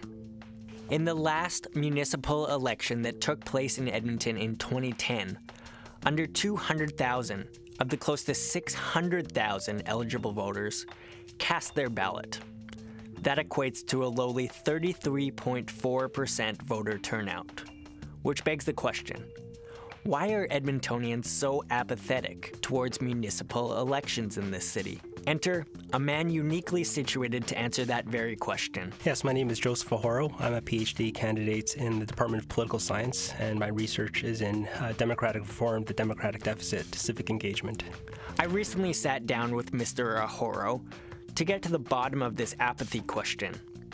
Our conversation began with a simple one What are the causes of voter apathy in municipal elections in Edmonton? Yeah, it's a very interesting question to ask. I mean, the idea of a voter of voter apathy is widespread within the academic literature and is well studied uh, at national levels, but not necessarily at the municipal levels. And so I think it's an area where there's a lot of questions that we can pose. And as I was doing some research, there's only been real, th- really three studies on election studies at the municipal level in terms of uh, of disengagement uh, and apathy. And just to give you some background, at the national level, uh, there was a study done and a survey was done with non-voters. So they asked them, "Why did you not vote?" And the vast majority, about 68%, uh, cited politicians and uh, parties and institutions. So they were looking at the behavior of those people and those institutions. Um, next was feeling this feel a, a, sense of meaninglessness to the election, uh, about 32, 33%, and the rest was about uh, voter apathy, about 40%, a lack of interest, so on and so forth. So we see here the biggest problem is with our institutions and our politicians hmm. uh, in terms of why people do not vote. Um, now, at the, that's at the federal level. Uh, now, what's going on at the municipal level? It's it's rather different because, uh, unlike provincial and national elections, we don't have parties at the municipal level, at least not here uh, in Alberta. And I mean, my area of research is on political parties, and they serve as much as you as most people don't like them, they do serve a purpose. They do serve a political cue.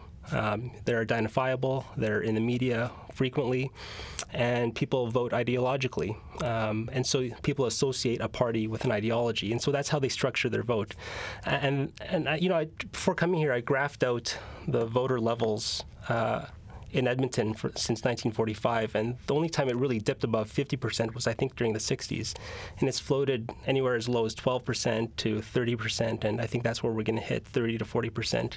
Um, so it's always been low. It's not a recent phenomenon, um, but I think it's that lack of party structure who provide the information for voters of who to vote for. Um, that makes it hard for voters to kind of come to grips with the issues, understand what's at stake, and when you think about the money involved, uh, candidates running at the municipal level don't have a lot of money to be able to provide that information. So I think from looking at from that perspective, um, structurally, uh, voters lack that information. They don't have that structure in place to help inform them to go to the polls.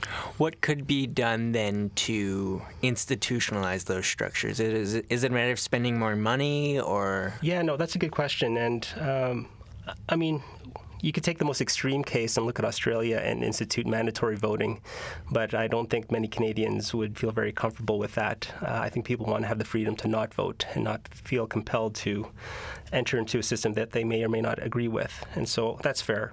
Um, I think the history of money in politics is long and storied, and I don't think people would be agreeable to having more money in our politics.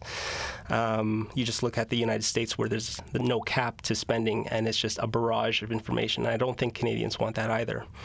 Uh, for me, I think it's a band aid solution to look at just remedying an increase in voter turnout because elections come and go, and it's really that in between period uh, that the deeper solutions uh, need to take place. And so I think for the long long term health of our democracy, there's got to be greater opportunities for citizens to be involved, uh, at least at the municipal level, to have a better understanding of what the issues are, um, what that means to them, and how that will be affected at the next next election period. So it would be a long term process of engaging with that's right uh, with the citizens. That's right. Can we talk about other possible solutions then? I, sure. Online voting comes up a lot as, as, a possible opportunity to make the voting process more streamlined and make it easier for people to just log on to their mm-hmm. computer mm-hmm. instead of uh, driving to polling stations. Would that work?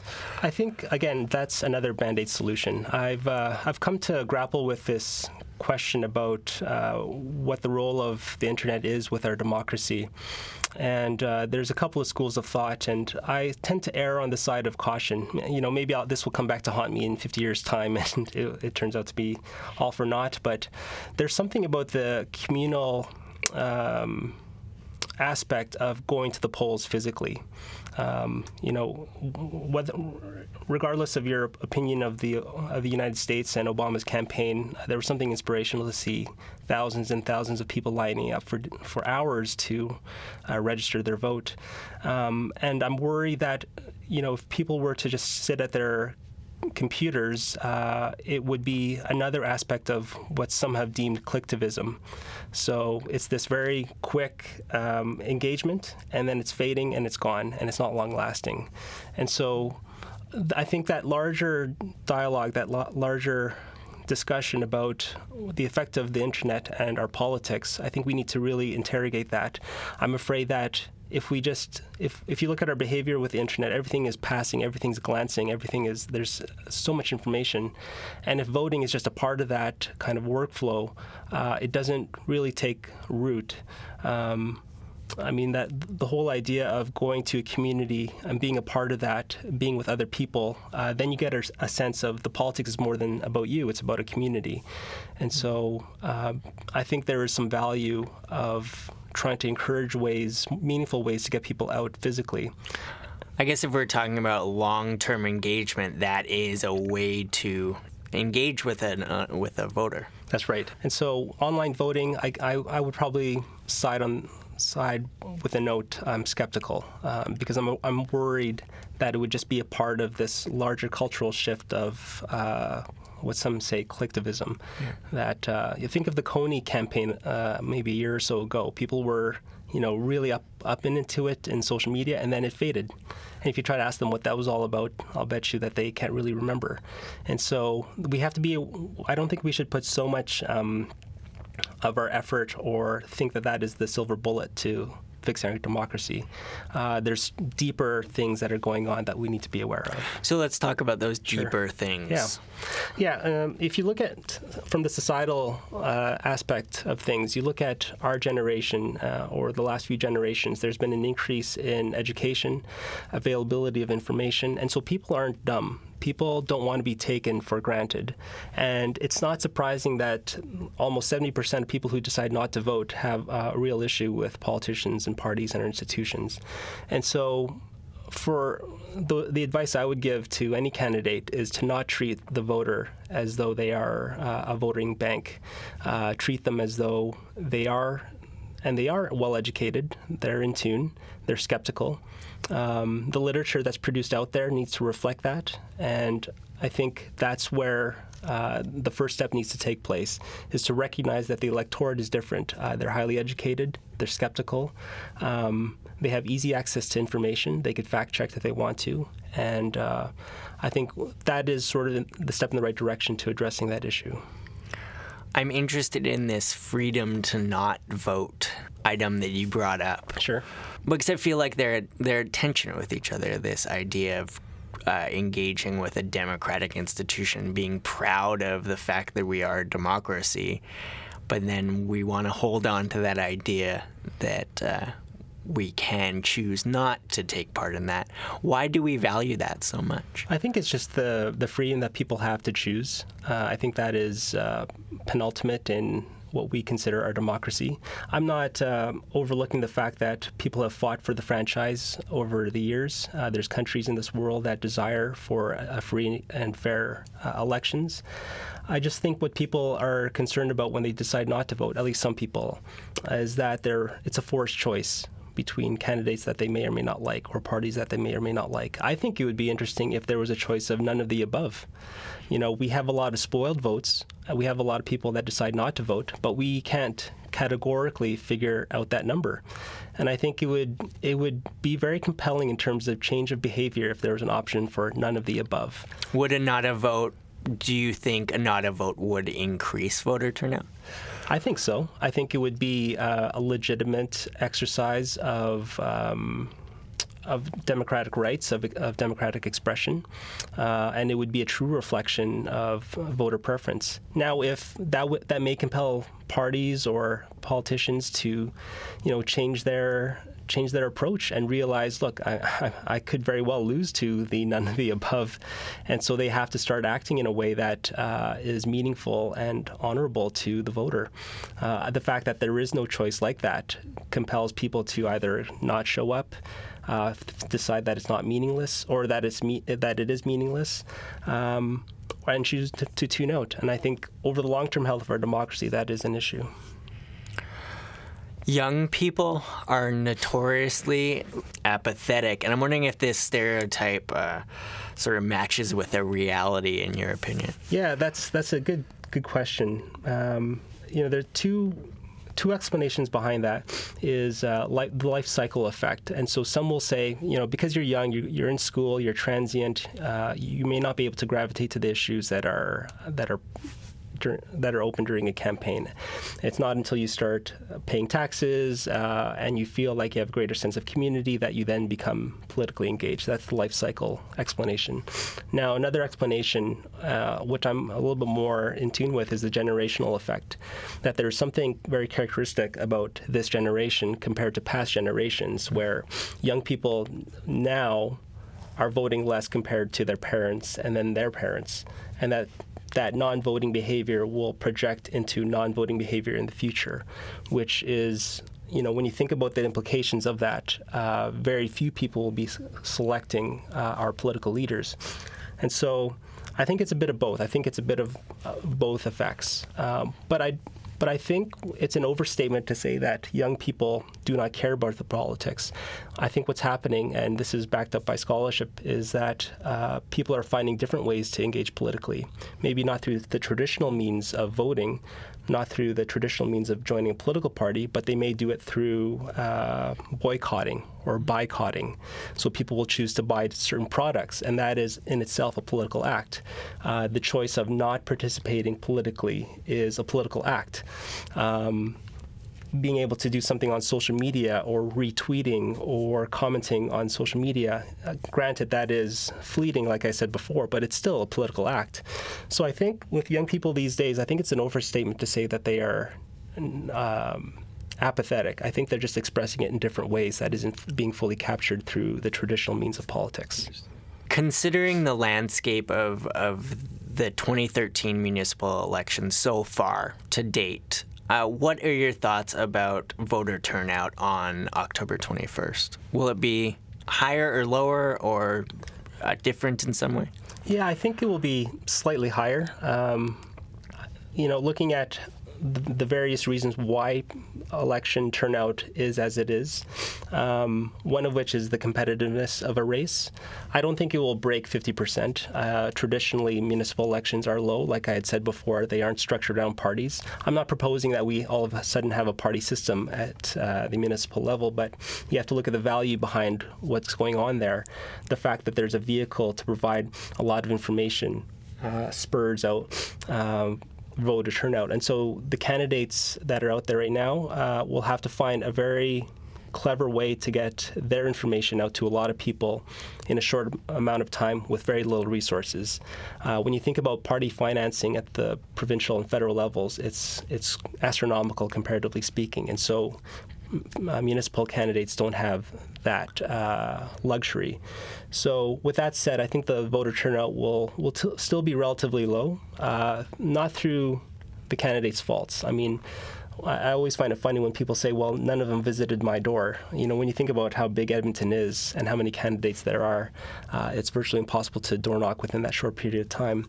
And so, whether it's the use of the internet, uh, the clever use of social media, that might be the way to reach uh, voters. But I, again, I think the long term is is once whoever gets into office needs to find ways in between that election period of time to engage with voters uh, for the next three to four years, so that when it does come up to the next election, they haven't forgotten that. Uh, that they know that what they are what they are doing in that intra inter election period is meaningful at that election time, and so that's. Um, I don't expect it to be a high turnout, um, but there's certain explanations behind it.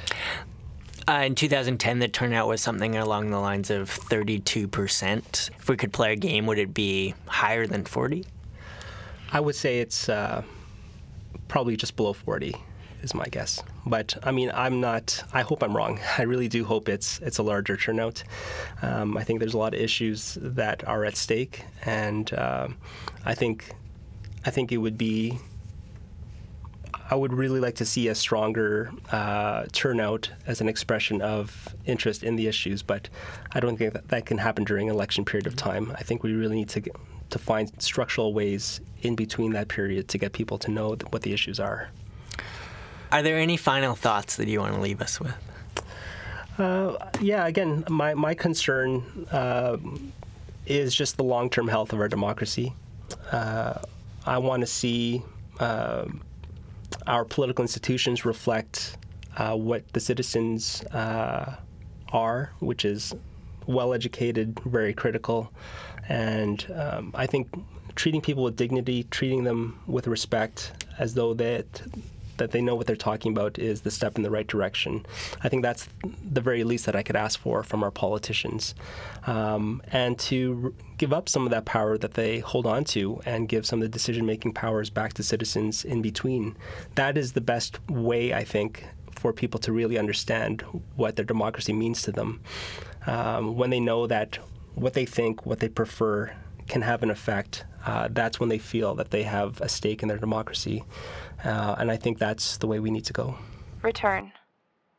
Question 10. In light of the most recent debacle involving the vandalism of Edmonton's entrance signs, if Edmonton were to change its official slogan, what would you like it to be? Kerry Diotte.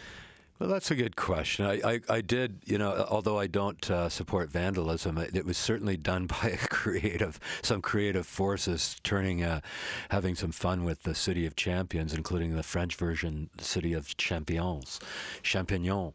Um, but um, you know, I, I, think that there's there is uh, room for there there room there's room for several slogans. It's it's not about a slogan. It's about a city. It's about a soul of a city. There are a lot of people who hang on to the city of champions as meaning when our sports teams were in their full glory and winning Stanley Cups and Grey Cups, and then when when the uh, that terrible tornado hit, it was about how we came together as a city, and and we truly are champions of volunteerism. We are. I, What I love about Edmonton is that it's it's got so much going on in a big city way. Yet it's it's a small town in many ways. Like that that we're willing to help out our neighbors. And you know, as a journalist, I remember at the time I wrote this uh, wrote this uh, a couple of um, uh, commemorative uh, magazines on that. Uh, the first one on the tornado, and we raised five hundred thousand dollars for the tornado relief effort. That's just that, that was just my small part, along with the newspaper I worked for. So, I think that we have to we have to basically look at uh, having if you you know it's not about a slogan. And if there's a new slogan out there that uh, becomes part of uh, becomes part of the uh, the uh, dialogue so be it. You know make something Edmonton is is a good one. It's uh, it's something that's being embraced by by others but it doesn't necessarily mean we have to put the other one out to pasture and say it never happened Don Iveson I think our slogan should be Edmonton period. I think most slogans are a dime a dozen, and uh, I really like the spirit behind City of Champions because it didn't have anything to do with sports teams. It had to do with how Edmontonians rallied after the tornado in 1987. But the fact that most Edmontonians don't know that tells me that it's uh, unfortunately it's kind of lost its original authenticity. And so um, I uh, people have talked about the new Make Something Edmonton initiative and said, "Well, I don't want to put Make Something Edmonton on the signs uh, on the entrance to the city," and that's not what that's not what Make Something Edmonton is about. It's about a state of mind, about um, collaboration and mashup and mad. Uh, uh um, you know, an urban barn raising culture and putting what are you making and how can I help on the back of every business card for every city employee because that should be our mindset. It's not about a tagline. And if we come up with a one in a million tagline that everyone can remember and goes, oh, that is that is exactly that channels Edmonton perfectly, then we'll put it on the signs. But most taglines suck, and I think we're in the post tagline era because of that. So I wouldn't want to put anything on the signs that isn't um, that isn't just right. And I think. Edmonton stands on its own. You know, Austin doesn't need a tagline anymore. Uh, Chicago, you can call it the Windy City, but you know, when you talk about the great cities of the world, just saying the name is the complete brand. You have a, a, series of images in your head, you have a feeling in your heart right away about what those places are. And we will have arrived where we need to be as a city when hearing the name Edmonton or seeing the name Edmonton on a sign or in print conveys everything you need to know about who we are and why this is one of the best places in the world to be. Karen Leibovici. City of opportunities, city of dreams, city of the future. You know, the city of champions is, is a great um, description of us as well, but uh, we need to um, move beyond that. Uh, and um, I, you know, all the discussion around the branding at the end of the day, it's it's how we promote ourselves internationally, and uh, we'll figure out what the label will be. Um, the Make Something Edmonton um, initiative is good because it's it's talking about a cultural change. And that's where we needed to go uh, uh, to change the culture, to get us talking about, uh, you know, what, what, the great things are here in the city, what we appreciate, and, and what we're about. Uh, eventually we will get to whatever the, the new brand is. Bonus question What is stopping Edmonton from being a world class city? Karen Leibovici. I think ourselves to some degree uh, because we've been reluctant to um, move forward. at least that's the, the, perception that I get. Uh, part of that also is that we don't work together. Um, we have a city vision, for instance, out to 2040. Uh, and um, uh, that should be a vision that every executive that's going that's going um, around the world, um, anyone who's visiting elsewhere around the world, any Edmontonian who's, who's going around the world should almost have in their back pocket. So when someone says, you know, what is Edmonton about? Why do you live there? They can pull it out and say, these are the reasons why we live here, and this is uh, what our aspirations are as a city. So it, again, I think the uh, I believe the role of the mayor is to pull together all of the different groups, and, um, and so that we can all move forward with that one voice. It sounds like that's very simple, but the reality is it, it's it's something we haven't done. Don Iveson. Well, I think it's it's a subtle point of language, but I actually, one of the worst cliches at City Hall is world class. And I, I know what the mayor meant when he said world class. I use a slightly different word for it. I talk about being globally competitive. Because um, world class is kind of like, okay, we're world class now. We can kick, uh, kick up our heels and, and, and sit back and we're good now but you know the fringe didn't get to be globally competitive by resting on its laurels after 25 years when it became the biggest festival in the world. Because there were other festivals out there going oh we need to compete with the fringe. That's what the leadership looks like. And and so you have to be constantly striving right? And that's a competition and it is global. So i think the sentiment's right which is that we shouldn't just be measuring ourselves against sherwood park or against Calgary. We should be measuring ourselves against uh, the great, at least mid sized cities of the world, because we're in competition for talent and investment with the whole world. And um, increasingly, you know, city building in the 21st century in Canada requires building great urban spaces, it requires great public transit, it requires great universities, it requires um, a culture of entrepreneurship and innovation. And I think Edmonton actually is on the path on each one of those things. And if we just can stay focused and seize the opportunity, then we can emerge. Because I think Edmonton is poised right now.